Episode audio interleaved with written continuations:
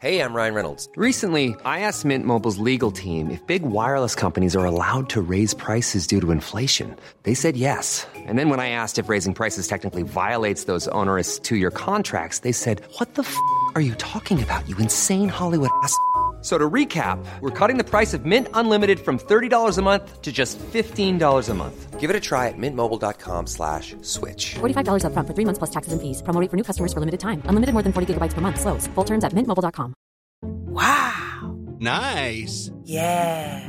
What you're hearing are the sounds of people everywhere putting on Bombas socks, underwear, and t-shirts made from absurdly soft materials that feel like plush clouds. Yeah, that plush. And the best part? For every item you purchase, Bombas donates another to someone facing homelessness. Bombas. Big comfort for everyone. Go to bombas.com slash ACAST and use code ACAST for 20% off your first purchase. That's bombas.com slash ACAST. Code ACAST. You're listening to the Glory Hunters podcast with Dougie Anderson and Terry Alderton and Jacob Hawley and Perry Groves. It's Arsenal v Hibs. Terry, you never won a Glory Hunters. Never won a Glory Hunters. How many have you played? About 20. 20. No, probably about, uh, about seven. This will be my seventh, something like that, maybe. Yeah, and never won. Maybe- never maybe you should just give it up. No, I don't think I will, but we'll we'll see. We'll see. But D- Dougie's going to be brilliant. so- Dougie, you've won a couple, haven't you? Yeah, yeah. Uh, good to see the, the famous ties between Southend and Hibs, Yes. you know, manifested here today, and the traditional It ties. should be called the Mark Oxley team. Uh, Jacob and Perry. Jacob, nice to be sat next to an Arsenal legend. Nice to be sat next to an Arsenal legend. I think I won last time I was here, so I've got a 100% record that I don't want to get stained. So yeah, Well- feeling good. What you're saying is, if we get beat, it's my fault. I never said that, Perry. Okay, Oh, well, that's like, fine. did you see that? The subliminal messages were coming across there. That's I, outrageous. I think that's what he said, Perry. So good luck in the actual, in the actual In the real world. Okay, here we go. Yes. Here's Glory Hunters.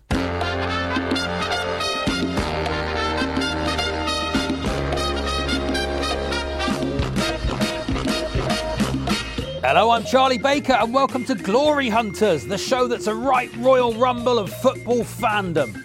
Our guests are given the opportunity to represent the team they've always supported in a dueling contest of wit and wisdom. But who will be quick on the draw and who will be firing blanks? It's up for grabs now on Glory Hunters. Yes, this week sees Hibernian take on Arsenal. Dougie Anderson is representing Hibs alongside team captain Terry Alderton. Hello. Hello. Hello, Charlie. Thank you very much. And on the team sheet for Arsenal is Jacob Hawley, who's with team captain Perry Groves. Hello. Buenos dias. Oh, buenos dias. Buenos dias, Oh, Charlie. very, I didn't realise it? Spanish. We are Spanish bien. there, yeah. Muy bien, muy Oh, bien. very nice, Perry. Did you, ever, cerveza, por did you ever play in Spain, Perry? Um, I played away in Spain, but Yeah. that's a different story. Oh, well. oh You've got, you've got Anderson, Alderton, Terry, and Perry. You've got a show, haven't you?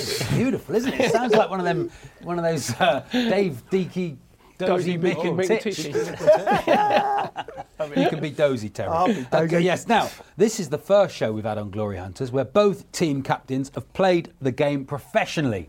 Terry, are we saying you played professionally? Yeah, I've, I've got a, I've got a contract signed with Southend United. Oh, I have we- got we know one. that, I've got, we know yeah, that. Yeah, I've got one. Never had a first team game there. Only ever made the bench. Did, but did you ever play against Perry? I didn't, but I watched Perry destroy Southend uh, once against uh, Colchester. It was it was Southend United versus Perry Groves, and I still remember him coming down. He should be my agent. Honestly, I remember standing in the North Bank because that was that was our home end at League that time. division. Four, Four, Yeah. Division Four. Not And League we- Division Four, just and, uh, Division Four. And of course, uh, Bobby Moore brought his old mate in, old old Frank Senior, Yeah. who was really on his last legs, last legs. And uh, I think Perry uh, with a with a hat trick Yeah. and a four-two win to Colchester. I think he finished after that game. To be fair, Frank Lampard Senior was 62. but, in the old days, the, the all top star players used to like just fall down the leagues, didn't they? Because they wanted to keep earning money. And it's the only time ever on a pitch because all I, I had pace, I was quick, right? So I kept running past him. And then in the second half, you know, when the fullback sort of faces you up, and he was about five yards away from me, and he looked at me. It was like a black and white movie, and he looked and he thought.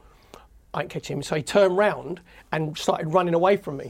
So it was like Keystone Cop. So I was running with the ball, running after Frank Lampard and Senior, and I'm running after him. And he got to the edge of the 18 yard box, and he just turned around like a pirate, as if to say, "Right, you can take me on now." And it, it was just I didn't know what to. I had no idea what to do. You know, when someone's yeah. running away, you think, Now. "I've not, I've not I seen just remember before." that big shock of red air running down the wing, Yeah. and then shortly after that you went to Arsenal. But didn't we were talking just before the show? It's a bit naughty, but were you saying what happened? Something happened off the pitch in that game. I, I was um, up in the uh, players' bar, and uh, I had hat trick. Like they give you a ball, then that everybody sign it, which is great. And then Frank Lampard and Bobby Moore came out of the directors' sort of lounge. Yeah. And, and Frank Lampard, senior, had these like a, a handful of like bottles of champagne and whatever. So I just he went. He said, "Well played, son." Like that. I went, "All right, what's that, Frank?" He went, "It's a man of the match, wasn't I?" and I just remember thinking, I've just destroyed you, and the sponsor to give him man of the match. Because they wanted to meet him. Yeah, exactly. You think, oh, good play. Well What's the moment? Yeah, but you can both answer this in different ways. What's the moment in your professional career? A, Perry, what was the moment when you realised, actually, I can do this. I'm going to get a move here. I'm going to move up the leagues. I can. I'm good enough. And Terry, what was the moment you realised I haven't got this? Uh, I think the final straw came against Colchester Schoolboys, and they were the days you play at the ground. You know, the, well, you didn't play in the park; you actually played at Roots Hall. So the kids would play at Roots Hall, and uh, there was I can't remember. Who, I remember Spinner was there. Spencer Prior was, Yeah, was playing, centre half. Yeah. and he was in front of me, and this kid's run up the wing, and he's got through, and he's hit one bottom corner, and I've made a, a great save. I've got to say, full locked onto the ball, lovely crisp into my hands. And they were the days of steps rule. You know, you can Oh, only yeah. take Oh, yeah. six, Six. One. six- Oh, yeah. Two, three, four. ref, six steps, ref. so they were the six steps rule. And I stood up with the ball in my hands, and through the excitement of everyone go, "Oh, well, good save, keeper." You know what I mean? I, I did a moonwalk, and and I got blown up, Not literally exploded with TNT. The referee blew up, indirect free kick. They scored. We lost one 0 and that was the end That of it. I, end. got, I got a letter, so that was really, and I was rubbish. I'd like to say I had an injury, but I was rubbish. You weren't rubbish. You just I weren't was good enough, no, Terry. but you still got. What about you, Perry? well, it's true, though, isn't it? Yeah, it's true. You weren't rubbish. You weren't good enough. That's true. It's always tough, isn't it? It's tough. It's tough at the top. Um, I think it was uh, Cyril. I'd been in the first team at Colchester when I was 16, playing centre, centre midfield, like giving it and getting it, but I was a bit too flaky. And then uh, Cyril Lea, because I was quick, he put me out on the right wing. And then there was, there was just a couple of games. I tell you, one was at Torquay, at playing more away, Yeah, point already. because it was better away from home because you got more sp- away from home, you got more space.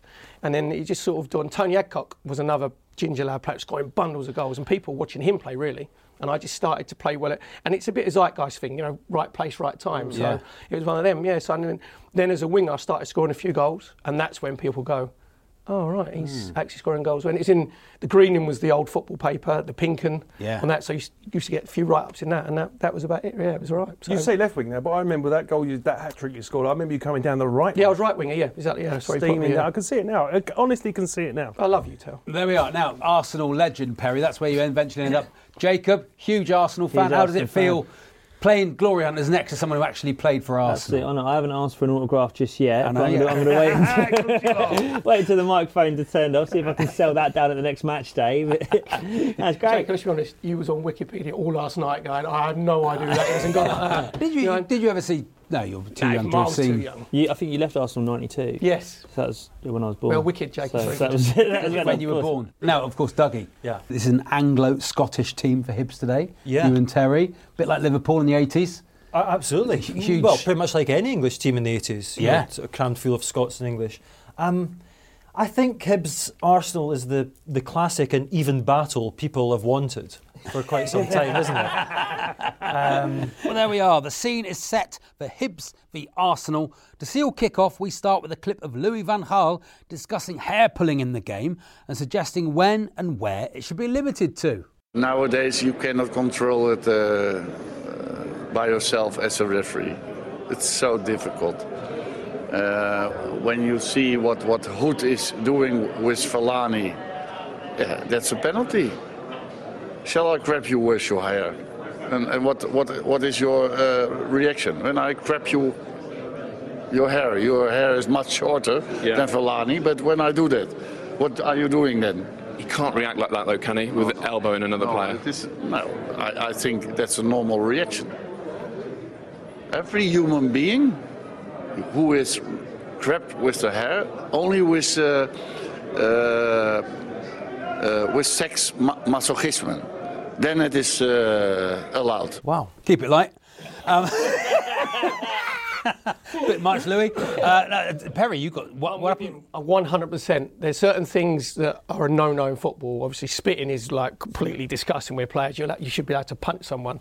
Pulling hair is another one. I got sent off. I only got sent off twice in my career, and one was a hair pulling incident against Hartlepool at home, Layer Road. I'd, I wanted to leave our coach at the time anyway, so I weren't in a good Yeah. headspace. I remember running through, and I think it was Barry Siddall in goal. And um, I was through on goal, and their right back, I had a brilliant ginger mullet at the time, shaved at the side, you know, Davy Crockett hat at the back, and he's yanked me back by the hair, by the mullet. By the mullet. By the mullet. He's yanked me by the mullet. I'm like, Mullet. you can't. And I'd lost it completely. And the goalkeeper threw it out to the right back, and I just thought, you're having it. So I just chased him down, and it was like a Cantona. Launched myself two-footed, kung fu, one at the neck, one at the, uh, the um, thigh, and there was a wall that went round Colts United at the time, this little white wall, and he just went straight over like like a, a WWE like thing, straight over, and landed amongst all the supporters, and I just thought.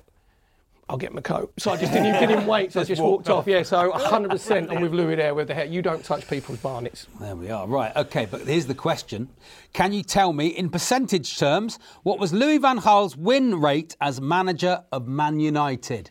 His win rate as manager of Man United. It's sealed bids. So while both teams confer, here's a short musical interlude.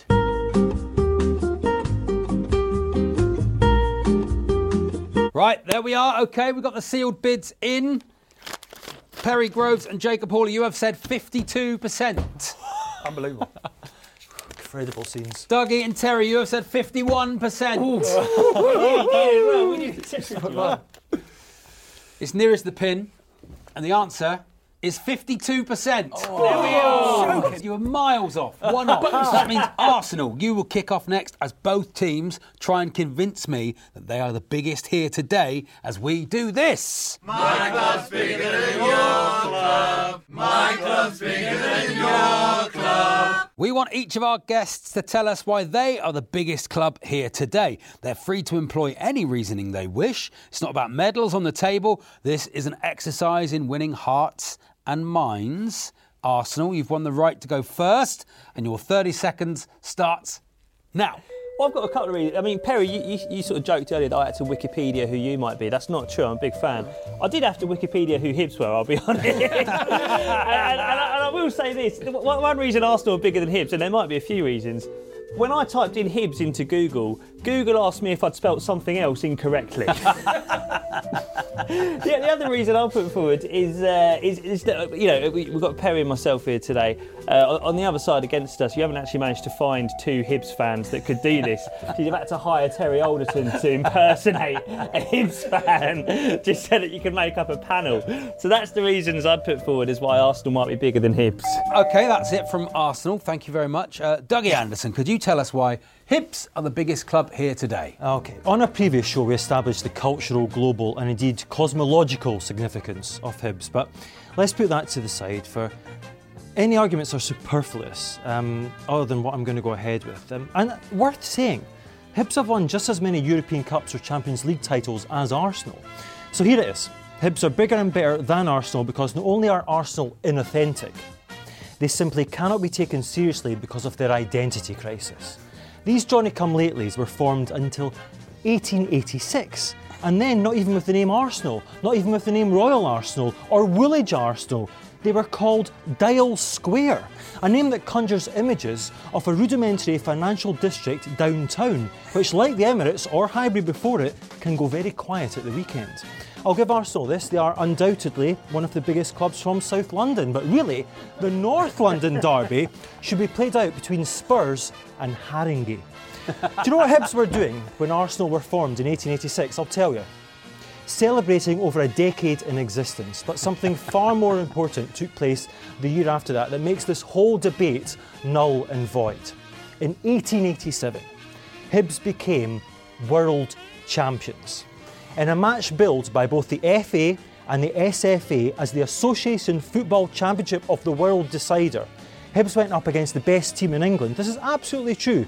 Preston North End and beat them 2 1 on August 13th, 1887. So you see, 25 years before the Titanic sank, Hibs were always going to be bigger than Arsenal. The job was done, and the world moved on to far bigger matters, such as the 10 year countdown to the publication of Bram Stoker's Dracula in 1897. so, just to recap Hibernian world champions, Arsenal, nay, Dial Square, nowhere near. I don't know if Beautiful. What a beautiful. Let's give a little round of applause. Beautiful arguments. Come on, Perry. I don't know if it's me, but Jake, I think your answer might have been a little bit short. I don't know. I'm not sure really. I don't know. No, Jacob's answer was very it's, good. It's 30 seconds we're supposed to be given to do that. That was Alex Ferguson's extra time. Well, Jacob's answer was had some very good trolling in it. Top trolling of Terry's career, also top trolling of, of Hibs, not having many fans in that. But then Dougie did rely on history. He really played to the Talksport heartland using words such as superfluous and cosmological. Dial Square does sound like someone who's just bought the stadium rights to, to, uh, to a lower league team, the Dial Square Stadium. And you can't argue with world champions, can you? That is That is something that genuinely did happen. so what I'm going to do is I'm going to give Hibernian two goals and Arsenal one, just for the top trolling of Terry Alderton, which is always good in my book. Spurs are like a democracy with Harry Redknapp as a dictator. This is Glory Hunters, the podcast from Talksport. Time now to incur the wrath of the sporting gods as we enter the round known as Sporting Heretics. I'm going to invite each member of the panel to suggest an idea they believe will change sport for the better. This idea may go against conventional thinking and cause outrage among the purists, but our panel refuse to be silenced by those who wish to preserve the status quo. Instead, they're quite prepared to break the necessary number of eggs to make a new sporting omelette. Terry, we're going to start with you. Thank you, Charlie. And it says here goalkeepers get handsy. Righto, here we go. So the idea is obviously you're a goal down, send the goalie up, send the keeper up, send him up, try and get his head on it. But I reckon the goalkeeper should be able to use his hands in both areas, so he can go into the opponent's box and then punch one in. Yeah, it's very So good. goalkeeper versus goalkeeper, kind of goalkeeper wars. So that's where I'm going with. Goalkeepers can use their hands in both ends. Terry, I think it's a very, very good idea. I think it's a great idea. It would be great fun, wouldn't it? And if you don't mind me saying, Terry, showing the, the prowess and skill in that answer that not only got you the audition, but also the part in London's Burning. Thank you very much. We'll remember that. 20 years ago. Perry, were you ever be- with a, were you ever the goal with a goalkeeper where he went up and scored? Yeah, it'd be like Aussie, bit like Aussie rules would come into it. A few little line outs. Ah, wouldn't yeah, I so, see that. Yeah, and they'd go man for man, wouldn't they? The goalkeeper. Yeah, that'd be brilliant. Would Keeper then on go on keeper. the other goalkeeper man for man. It's a great idea, Terry. I'm going to give you two goals. Thank you very much, Two Charlie Baker. goals. Jacob, you want the fans on Zoom? Yeah, well, look, we're, we're obviously living in lockdown at the moment. We're in a situation where we don't know when the Premier League or, or any football is going to resume. They're talking about playing games behind closed doors, which I'm not a massive fan of. I, I'm I'm a match going fan myself. I enjoy being in the stadium. So I think if they are going to continue with football, but we can't be there, I think set up massive screens behind each goal.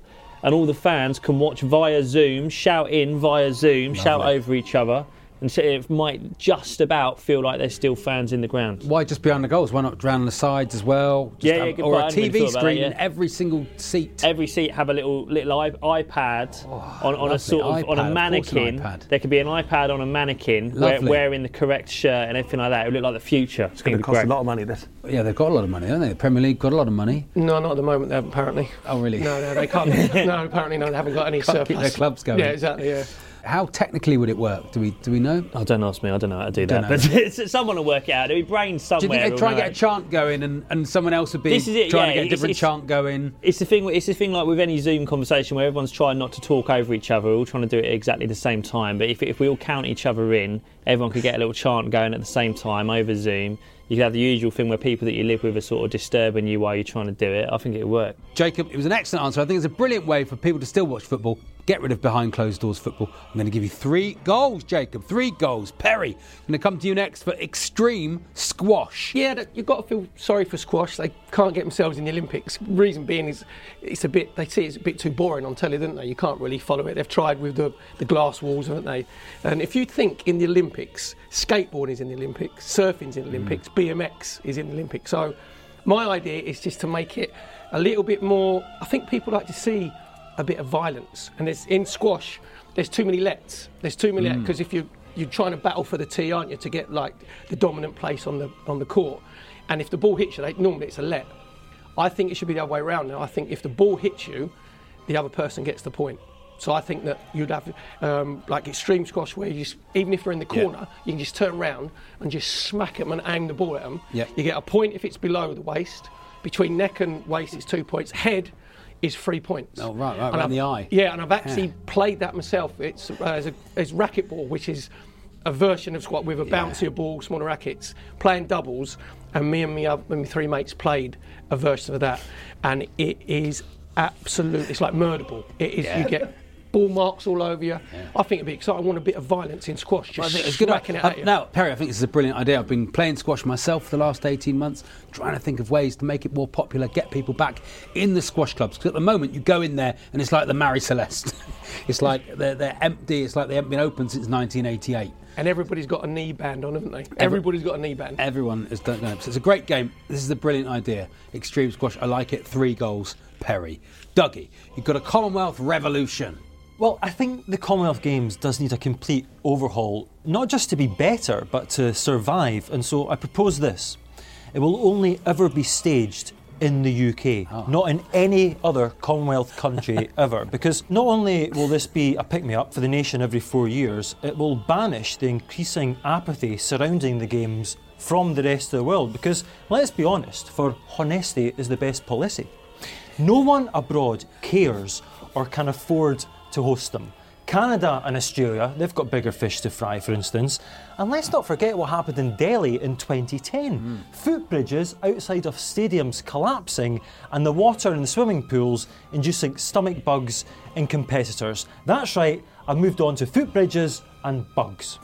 Make this a festival of sport every four years in Great Britain. Goodness knows we could all do with it. Moreover, we'd do it brilliantly as well. There we are. I mean, the Commonwealth Games does it feels outdated, doesn't Yeah. it? It feels outmoded. Yeah. So you think just call it the UK Games? Commonwealth Games, it's outdated. Maybe it needs banished. It certainly needs a change. It's squash in it? Isn't it? Isn't the, the, the plate of major sports like for the people who aren't quite good enough to be mm. Olympic champion or world champion? They think, oh, you know what? I'll organise Nick a Commonwealth gold, and it's, it's for like Commonwealth. the one But- who ends up fourth or fifth normally. But you can have your Olympic world champions obviously in the Commonwealth Games. You know, you you uh, remember sort of big Linford Christie, big uh, Liz McColgan. Daley Thompson must have won a Commonwealth gold when he was about Sure. eight or nine. What I thought, wasn't?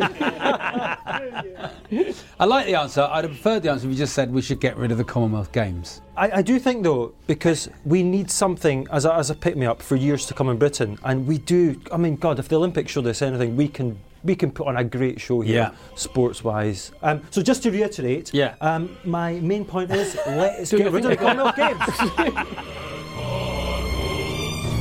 Everyone gave 8 out of 10, and you can't ask for any more than that.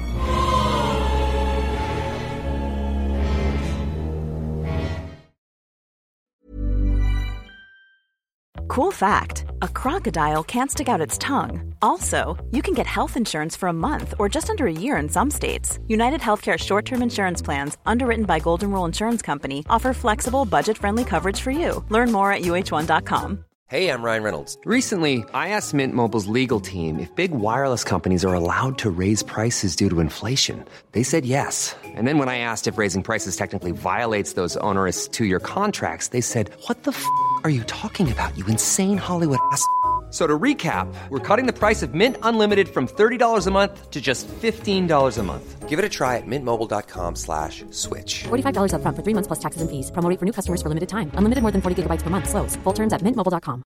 Mom deserves the best, and there's no better place to shop for Mother's Day than Whole Foods Market. They're your destination for unbeatable savings, from premium gifts to show-stopping flowers and irresistible desserts. Start by saving 33% with Prime on all body care and candles. Then get a 15-stem bunch of tulips for just $9.99 each with Prime. Round out Mom's menu with festive rosé, irresistible berry chantilly cake, and more special treats. Come celebrate Mother's Day at Whole Foods Market.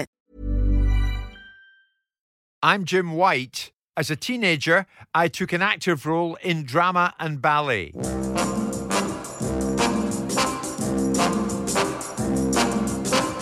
You're listening to Glory Hunters, the podcast from Talk Sport. Time now for Back in the Day, where we travel back to a landmark moment in both teams' history. Terry and Dougie, we're going to go back to 1991 and this. Mickey Weir playing it with the gap. The right dish could settle it for Hibs. It's Keith Wright. That settles it. Hibs now surely destined to win the cup. Keith Wright's goal gave Hibs a 2 0 victory against Dunfermline in the Scottish League Cup final. But what else do you remember of that year? Here we go, 1991. Oh, Annus Mirabilis. Question one Can you tell me which Scottish football legend retired from the game that year? Was it A? Hansen is up there. This is McDermott and he's onside. And Hansen scores. Alan Hansen? Or was it B? And there's nothing in at the far post by Joe Jordan. Joe Jordan? Or perhaps. Had a good ball forward and Brazil's in a position he's not offside. Brazil scores. Alan Brazil. Right. Which Scottish football legend retired from the game that year? Right, Terry. Yes. Joe Jordan was still playing at the 80s at AC Milan and whatnot, but I think by the 91, I think he, I think he'd stopped by then. Uh, Alan Brazil, no way was he still playing in No. 91. Surely, for the love of the children of the future. No, no, no. Hansen, well, yeah, I mean he was he was lifting trophies for Liverpool certainly 89, 90. So yeah, it makes sense to me. 1991. I'll let you do that all on your own. I'm not even going to join Yeah. in. Not even going to do that? I kind of know. I'm not. The, My knowledge on that is nowhere near as good as Dougie, but it feels correct. Feels right. It feels right. It's about sometimes. Well, we're, we're going for a nice guitar solo here, aren't we? It's all about the feel. It's all about the feel. It's definitely. You're right. It's definitely not um, Alan Brazil. Well, you're going for Alan Hansen? Let's find out. Hansen is up there. This is McDermott and he's onside. And Hansen scores. It was Alan Hansen. Let's go for question two. Who became the most expensive player in British football in 1991? Was it A? Sheringham, Clough calling for the early cross. Sheringham goes for goal! Oh! Teddy Sheringham, Millwall to Forest, or B? And Steven. A goal of outstanding quality from Trevor Steven. Trevor Steven, Everton to Marseille, or perhaps C? And chipped in. And volleyed in. And it's there by David Platt. David Platt, Villa to Bari. Just on the subject of Trevor Steven, fair to say, one of the greatest English players who doesn't seem to get his due. What a player he was, Trevor Steven. Not really talked about too much, but my God, he was a player. Who do you think, Terry? Teddy Sheringham, Trevor Steven, or David Platt? Well, I don't think Ted was the big deal at that point. I Okay. d- I, don't think uh, when he went to Forest it was a big deal. It's that the next move on was the, was the big deal for Ted, Yeah. wasn't it? Well, it's gonna, you're thinking 96, Well, because like, he, he, was really he the- scored the very first televised goal on, on Sky in uh, in the Premier League. So I think when the Premier League really got going, that's when the money started Mm, really flying, and I think that's when Ted then made that next move on. Yeah. So I don't think it's Teddy Sheringham.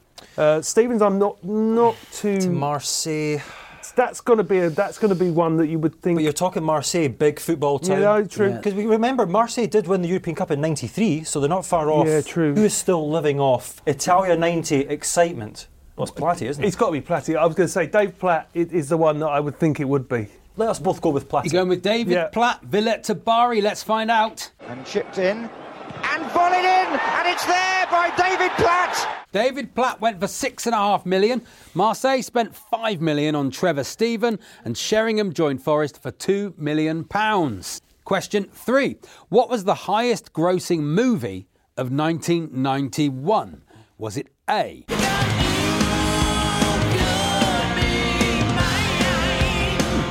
Terminator 2 or B? Everything I do, I do it for you. Robin Hood, Prince of Thieves, or was it? A census taker once tried to test me. I ate his liver with some fava beans and a nice Chianti. Silence of the Lambs. A tough question. It's a tough question, but it's a great question. It's a great question because you're kind of going when you hear Could them, be you- any of 'em, You couldn't go, it? it's definitely Terminator, and then you hear the others go, oh, Yeah. but I still think it's Terminator.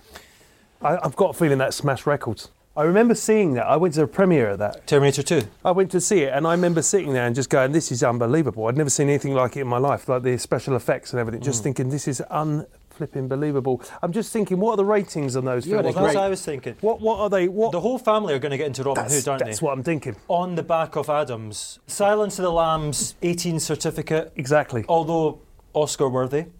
Terminator 2. Dun, riding on the dun, back dun, of dun, uh, You Could Be dun, Mine, the Guns N' dun, Roses dun, soundtrack, dun, or the song dun, soundtrack, dun, could be dun. found on one of the Use Your Illusion albums. This is Dougie's specialist subject. All right, look, I'm I'm I'm saying with you, Dougie. We I, go with gut. We go with gut. Should we go Robin Hood then? I've got a feeling Terminator did break a lot of box office th- things. In but America, I'm- it was huge, wasn't it? And that's a big territory. We're going Terminator we're 2. going Terminator 2. Terminator 2, let's find out. Yes, it was Terminator 2. So at the end of that round, you scored a maximum of three, which takes you to 11 points over Arsenal's 10. Perry and Jacob, we're going to go back to 1994 and this. Acrobatics, but it comes for Smith. It's a, it's a goal for Arsenal.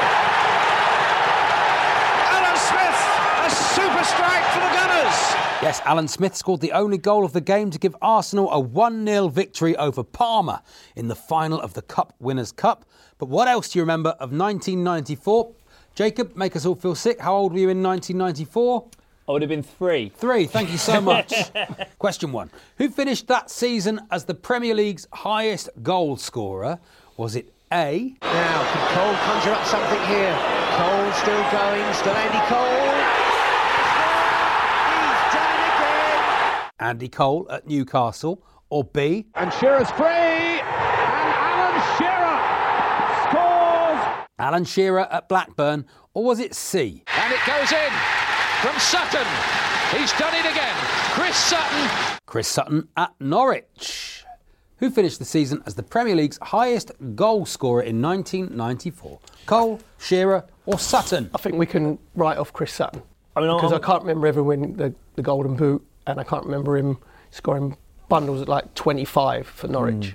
because they were like like a middle to bottom tier side, weren't they? So we can rule him out. I didn't watch many Norwich games that season, I'll be honest with you. You haven't got the DVD. Oh, you missed out. You missed out. The Canaries are flying. Were they? I, I had other things on at that point in my life, so I'll, I'll take. I'll take. He was your- on your trike, wasn't you? Yeah.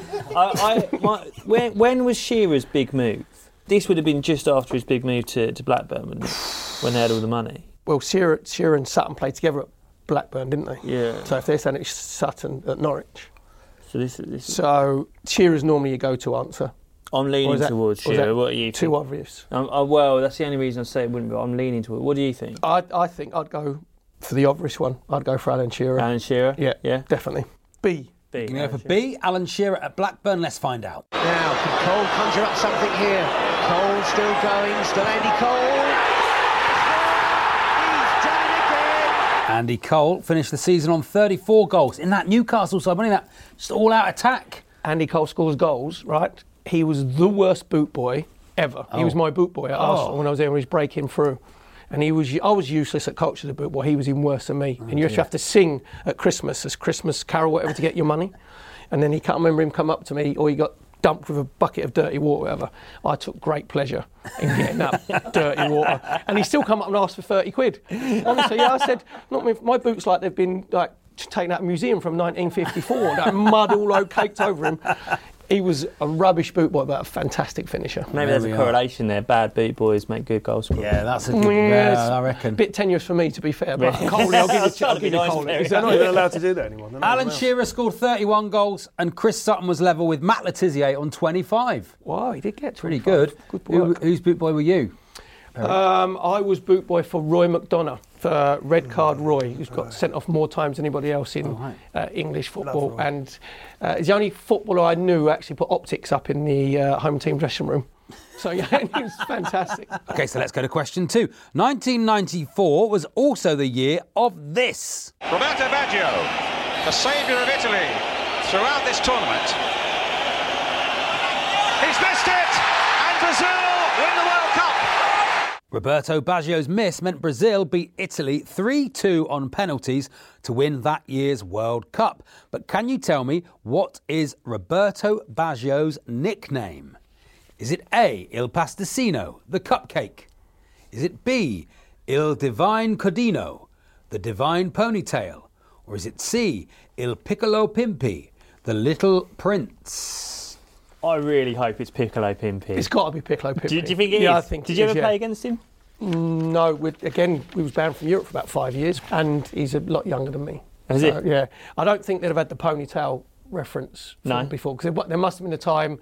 I'm just guessing that he didn't have a ponytail. Yeah, You know what. I mean? So maybe the Piccolo Pimpi, uh, Pimpi I think, is got to be it. Is the Divine Prince? Is that what it translates to? The little prince. Little Prince. I just love the idea of other players calling for the ball by shouting, Piccolo Pimpy! Over here, Piccolo Pimpy! We're going C. C, Piccolo Pimpy, let's do it. for C, Piccolo Pimpi. The answer is Il Divine Codino, the divine ponytail. I'm amazed you didn't get that right. Well, I knew he had a ponytail. Absolutely amazed you didn't get that right. he must have had two nicknames. He couldn't have always been called that because he didn't have a ponytail all the time, did he? Mm, Yeah, okay, question three. Which of the following films wasn't released in 1994? Was it A? Uh, in the words of David Cassidy, in fact, um, while he was still with the Partridge family, uh, I think I love you. That was Four Weddings and a Funeral. Was it B?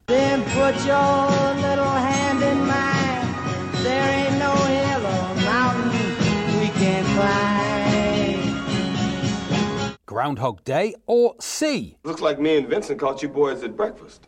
Sorry about that. What you having? Hamburgers. Hamburgers! The cornerstone of any nutritious breakfast. That was Pulp Fiction. Which of those films was not released in 1994? Four Weddings and a Funeral, Groundhog Day or Pulp Fiction? It's pure dartboard stuff, this, isn't it? Like, Yeah. Yeah, I've, I've I've got no a f- idea. I've got a feeling Pulp Fiction was earlier than that. I've got a funny feeling Pulp Fiction was earlier. Now that is obviously not from memory, but I've got a feeling that's that's Go that's, with that. that's the one we're going. Yeah, do you want to go with that? Yeah. All right. Pulp Fiction, please, Charlie. You're going to go with Pulp Fiction. Let's find out. Then put your little hand in mine. Groundhog Day was not released in 1994, which means you scored no goals on that round, which makes it 11 10 to Hibs. They've come back. In 1971, I launched a fashion boutique called Edwardia. Here on Glory Hunters, we like to ask the big questions, and that's why we do this. Our esteemed panel are about to face an inquisitive general public as we play a question of sport time.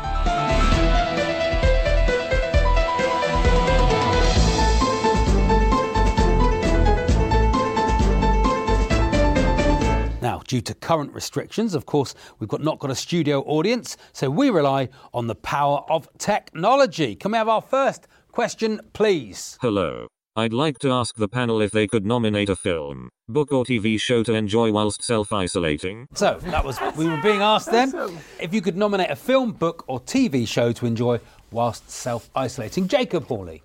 Ra- Rather than a sort of specific TV show, book, or anything like that, I- I've really been missing going and watching the football every weekend. I've got a close, close friend of mine that we, we always walk up together. Um, so what we do, and I can't I can't tell if this is really sad or a really nice thing to do. We've started doing this at the same times the matches used to be, which is sadly Thursdays and Sundays for Arsenal at the moment. we, we sync it at the time, so it's either you know 7:45 on a Thursday or four on a Sunday. We uh, we both find an old Arsenal game, and you can find them on, on YouTube or other platforms like that. And you both sit at the same time. We FaceTime each other. We get a lager in a little Oh, plastic lovely. cup. Yeah, we hit play at exactly the same time. We pretend that we're sat watching the football together. And the best ones you can do, you can find old games where it doesn't say the score Oh, in the title, Oh, yeah. so you don't actually know who's going to win. So you sit there, watch an old game, you get into it as if it's actually playing live, and you, you know you get upset when you concede, you Brilliant. celebrate when you score, and You it should feels um, you should this week get one with Perry's in. Get Perry's number, add him to your Zoom call. Sit there and watch it with Perry. yeah, for Perry. Actually, to be fair, I could actually boo myself. So that'd be pretty good, wouldn't it? Yeah, that'd be happy days, wouldn't it? I could join in with everybody. Mean, you'd have to Get wait him till- off his rubbish, you'd have to wait- rubbish, you'd now you. you'd have- It'd be, it'd be awkward, wouldn't it, when he starts playing badly? We're like, oh, I know, you'll have, sorry, you'll, have, mate. you'll have to wait till the last 12 minutes for him to come on. But other than that, it's um, See, he gives with one hand and takes away with the other. Thing is, if I hadn't got injured and snapped my career, I could have played till I was about 58. it's like just a, a career of minutes would be brilliant. getting him some minutes. Yeah. Um, what a lovely, what a lovely thing to do. Who's the friend? that Uh, it's a mate of mine, Joe Withers, but he, he I, I, we, we sort of did it the first time. My, my girlfriend walked in on me doing it, and she, she said, what, what are you doing? I explained to her, she goes, I can't tell if that's the sweetest thing or the most sad, embarrassing thing you've That's ever a good thing. I think that's a good thing. And for that, I'm going to give you three goals, Jacob. Dougie, Yeah, you're a, you're a music and film maniac. Yes, uh, well, I'll I'll give you one of each quickly. Right on Netflix, you've got The Fighter with Mark Wahlberg and Christian Bale. A great boxing movie about Micky Ward and his half brother Dicky Eklund. Don't know if you've seen it. I haven't seen True story, yeah, It's a true True story. story. What Yeah. a film! What a great film. Book wise, I'll be honest, I've been drawn to Italy. and swayed, swayed by a book that's got a travelogue aspect to it, A Season with Verona by hmm. Tim Parks. And it's all about the author who followed Hellas Verona around home and away for the 2000-2001 season. So it's got it's kind of football and escapism rolled into one. It's a terrific book. You can get it on Amazon very cheaply. And lastly, TV show wise, I'd like to go to YouTube because you can't find this TV show anywhere else. See one of the greatest sports dramas ever made and a depiction of true events. The Bodyline 1984 miniseries about the 1932 33 Ashes series and the controversial Bodyline bowling therein uh, by the England team who were captained by my namesake Douglas Jardine. Played in this series by Hugo Weaving years before he went on to play Agent Smith in The Matrix. so there you go, there's three, Three really things, good quality Three excellent Hmm. choices. A point for each, Dougie. See, a point for each. Everybody loves a sport where you can actually aim the ball and hit somebody. Yeah, That's the exactly thing, isn't it? See? Yeah. Perry Groves. I'm going to keep it on the, the films, sporting films, because Mhm. they're, they're few and far between. There's a brilliant the 30 for 30 series as well, on like the ESPN documentaries. Oh, yeah. There's a brilliant I Hate Christian Laettner, which is uh, the most hated basketball player in college basketball, which is really good. This Sporting Life, which is obviously like a social documentary, Richard Harris's first ever like lead role, I think it was. But I'll take you back to 1975. If there was a a film that was about a sport that included uh, speedway, rollerblading, football, basketball, athletics, boxing, and WWE all mixed into one sport. What would you say? You'd be like that. I'll have some of that. Yeah, well, fancy that. I'll give you rollerball. Rollerball, Rollerball. yes. Right, 1975. Yeah. Set in the future. 2018, but when it was set, you think, well, it's going to be mad if you get 2018. so, right, set in 2018, and it's a, there's no countries anymore. It's all, uh, everything is run by corporations. And the main uh, uh, actor is James Caan, who plays Jonathan E. Yeah. And he's uh, the captain of the Houston rollerball team. And you do what you're told. If you, they tell you when to retire, and he's like, no, I'm bigger than rollerball. So basically, the game is you're on. You've got a motorbike. You've got the roller, three roller skaters behind him. You've got a, a metal ball that comes from the centre. And you're going around the track, and you have to put it in the other pl- uh, team's like cubby hole at either end. So they want to actually retire him, and he's like, no, I'm not doing it. So in the end, they think the only way we can get rid of him is we have to kill him. So then the leader of all the corporations say that you're allowed to, in the game, you actually had to kill people to stop them actually getting the ball into your cubbyhole. So he just thinks, no, I'm not having any of that whatsoever. But the ending is, it's like Rocky, but without Adrian and Butkus. It's okay. like that. It's at the end. It is like a, Rollerball. a triumph, un, uh, you know, uh, over adversity. You had me until the very end there. I was Hero. praying you were going to Never say the end is a bit. It's like Rocky meets Darling Buds of May. So- so it's in. what a lovely mashup. But I'll give you Rollerball. What a film that is. Great, by the and I love the description of it, Perry. Excellent answer. Three goals. Terry Alderton. The film I'm going to go for, right, is not a sporting film. Actually, it's a real, it's a real splitter of people All right. in society. You're either you've either watched this film. If you haven't watched the film, you haven't watched the film. But I've if you've seen no watched films, it, but if you've on. watched this film, you've either got people that get the film or they don't get the film, and it's Withnail and I, right? And in life. I say there are with nailers and there are non with nailers. All So you get those people who go, I don't understand that film, pretty much like my Great whole film. career. It's a great film. It's a brilliant, brilliant, brilliant film. So you're either going to love this film or, or hate this film. So that's my film recommendation. Uh, there is a any film. Sorry, to any film with an old beaten up jag in it. It's got me. What a film It's that a is. beautiful Where film. is that? It's Right. po- greatest it's po- films of all time. It is. It's Yeah. a piece of poetry. It's a beautiful film. Uh, if you haven't seen it, then please give it a go. Book-wise, uh, I'm reading because I watched the BT film with Jimmy Greaves, Greavesy, which is beautiful. With Mm. Danny's on that, of course. Then I started reading Jimmy's book, Yeah. and it is absolutely fantastic, beautiful read. It's very, it's a good bedtime read. It's lovely to watch. So Jimmy Greaves is the book to read, and my box set is End of the World. It's brilliant. It's, It's, a, good. se- It's, a on series, Channel It's Four. a series on Channel Four. It's fantastic. and it's, it is incredible. Just watch it. It's good. It's another with now, isn't it? Okay. You're either going to like it or not like it. Okay. And and also an online thing. I've got Okay. an online thing. This is You've brilliant. done some work on this, man. Whatever whatever happened to Stevie Ocean? Please watch that. I mean, Okay. that is the original Alan Partridge. Uh, whatever, whatever happened to Stevie Ocean? Stevie Ocean. I like all That these things. is the best. All those things sound excellent, Terry. I'm going to give you three goals. Excellently answered, everybody. Well done. Let's have the next question, please. Hello, panel. It's fair to say this year hasn't been a vintage one, but which year is your least favourite and why? Dougie Anderson. 2002, Scotland weren't at the World Cup, and thus began the exodus that continues to this day, not qualifying for a major championship. 22 years and counting it is Oof. now since France 98. It felt horrible not being at the top table then, and of course still does now. Same year, Champions League final, that was at Hampden, saw Zinedine Zidane score the wonder goal, which I missed because I had to go flat hunting in Kentish Town, Oh. London, having just moved south from Edinburgh, Scotland. Oh, dear. And uh, even worse, Hibs lost every game we played against Hearts in 2002. And even worse than all that, one couldn't even find solace in the hit parade that year, with the three best selling singles coming from Will Young, Gareth Gates, and Enrique Iglesias. It truly was the Annus Horribilis. A terrible year for music for Dougie Anderson and for flat owners in Kentish Town. Um, I'm going to give you uh, two goals, Dougie. Two Thank goals thank to make it 2002. Jacob Hawley. It's quite a difficult question to answer, isn't it? Yeah. I, I don't think I've ever What, had being, one being so You've young? had a charmed life, haven't you, Well, no, Jacob? well, it's, not, it's not about a charmed life, but how many people can say they've had a, a, a whole year that's bad? Well, some people. It's a long time. Know, well, unless you've been in jail, ev- it's not like every day's That's bad. That's only because you're at Three square meals a day, Jacob, though. isn't Not it? that bad. You're at 15 years old, mate. My worst year, I went for 2008. Uh, for, from an Arsenal perspective, it was the year where we really should have won the league. It was uh, we we had a decent team, like the sort of uh, Van Persie and Adebayor up front, midfield of uh, Fabregas, Hilaire, Brzezinski, Theo was there. It was the year when Eduardo broke his leg at Birmingham. We only finished four points off winning the league that season, but it was that was that was the last time we went. Oh, that that was a just about good enough team where we could have won it. Uh, and that's when everyone started leaving. So that, that, from an Arsenal perspective, it was bad. I got bad GCSE results, so that Oh. wasn't good. And actually, I got swine flu Oh. that year. But apart from that, yeah, I think 2008 probably the worst one. of my life. 2008. I'm going to give you two goals. Terry Alderton. Hello. My worst year, Charlie Baker, uh, is 2016 when it all started with Lemmy, the singer. Uh, Lemmy the singer passed away, and then so Oh, did yeah. George Michael, Oh, so yeah. did Carrie Fisher, so Everyone did Leonard died. Cohen, so did Rick Parfitt, so did Arnold Palmer, so did Gene Wilder, so did Prince, so did Garry Shandling, and the list went on. And I hated that year because so many heroes.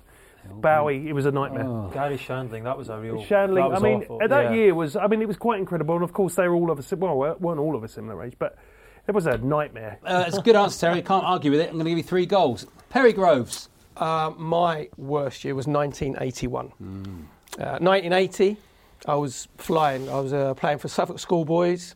Uh, I was ball boy at Wembley in the 1980 Cup final, Arsenal against Wow, West Ham. Um, obviously playing for the county side, going out with the school hottie called Ann Hills. But the main reason being I was associate schoolboy at Wolverhampton Wanderers in 1980. Oh, lovely. So, uh, and in the local area, Terry would tell you, if you was an associate schoolboy with someone, that meant you was a bit of a player.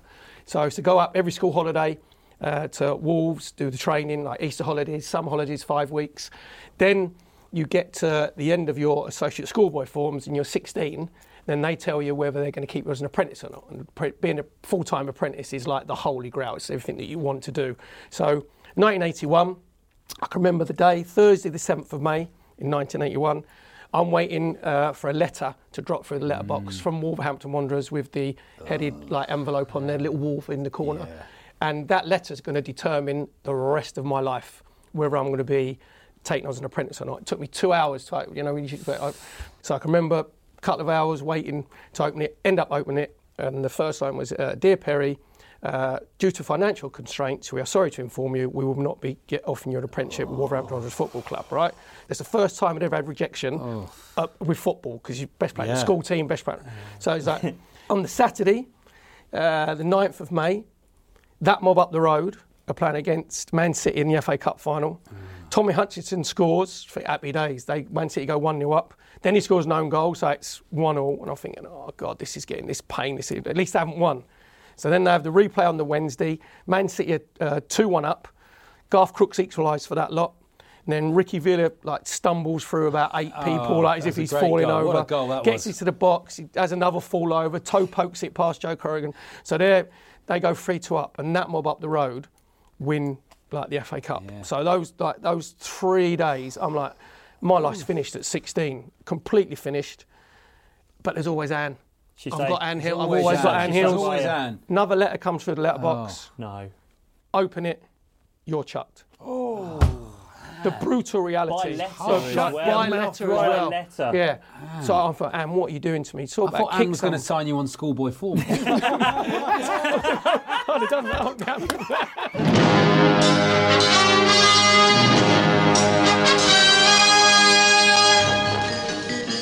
In the dying moments of the game, we move now into injury time, where each side has 60 seconds to score as many goals as possible.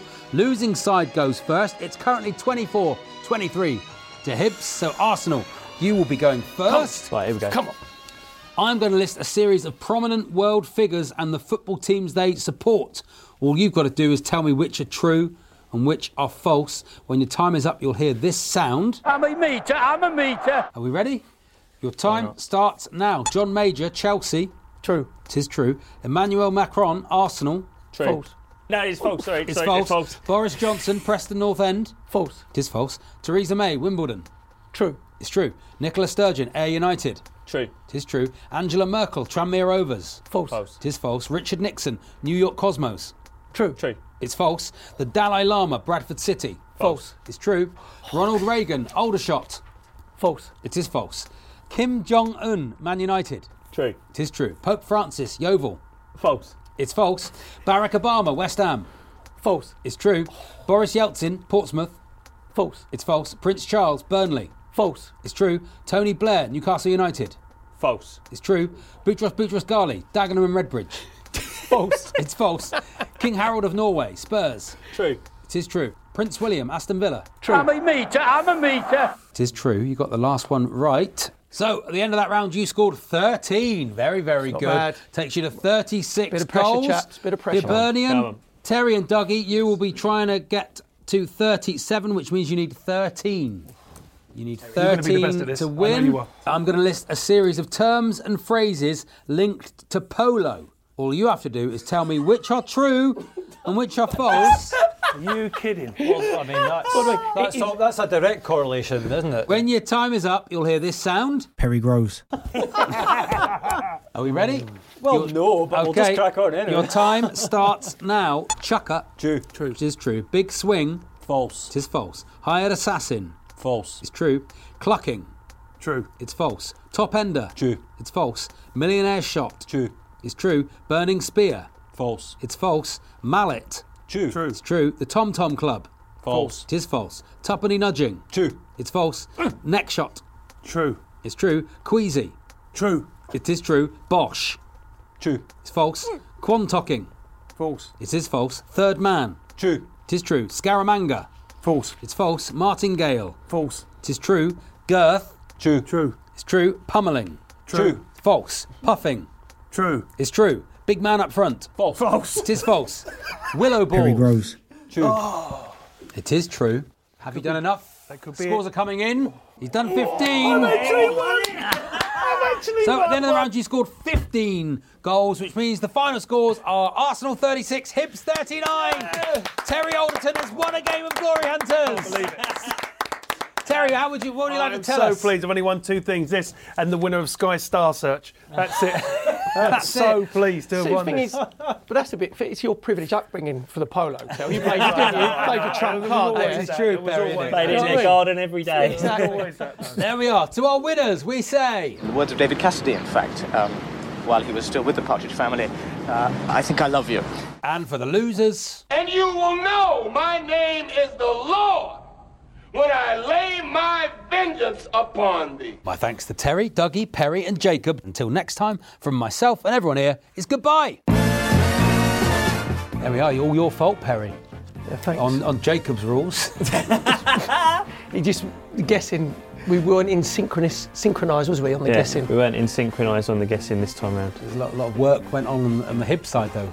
A, a win, Terry. A win. You won. I can't believe it. I'm so excited. I'm actually more excited than you realise. Yeah. A win for the mighty It's Hibs. good. On behalf of, of everyone Go on, in the Hibernian family, we say thank you, Terry. Thank you, more than welcome.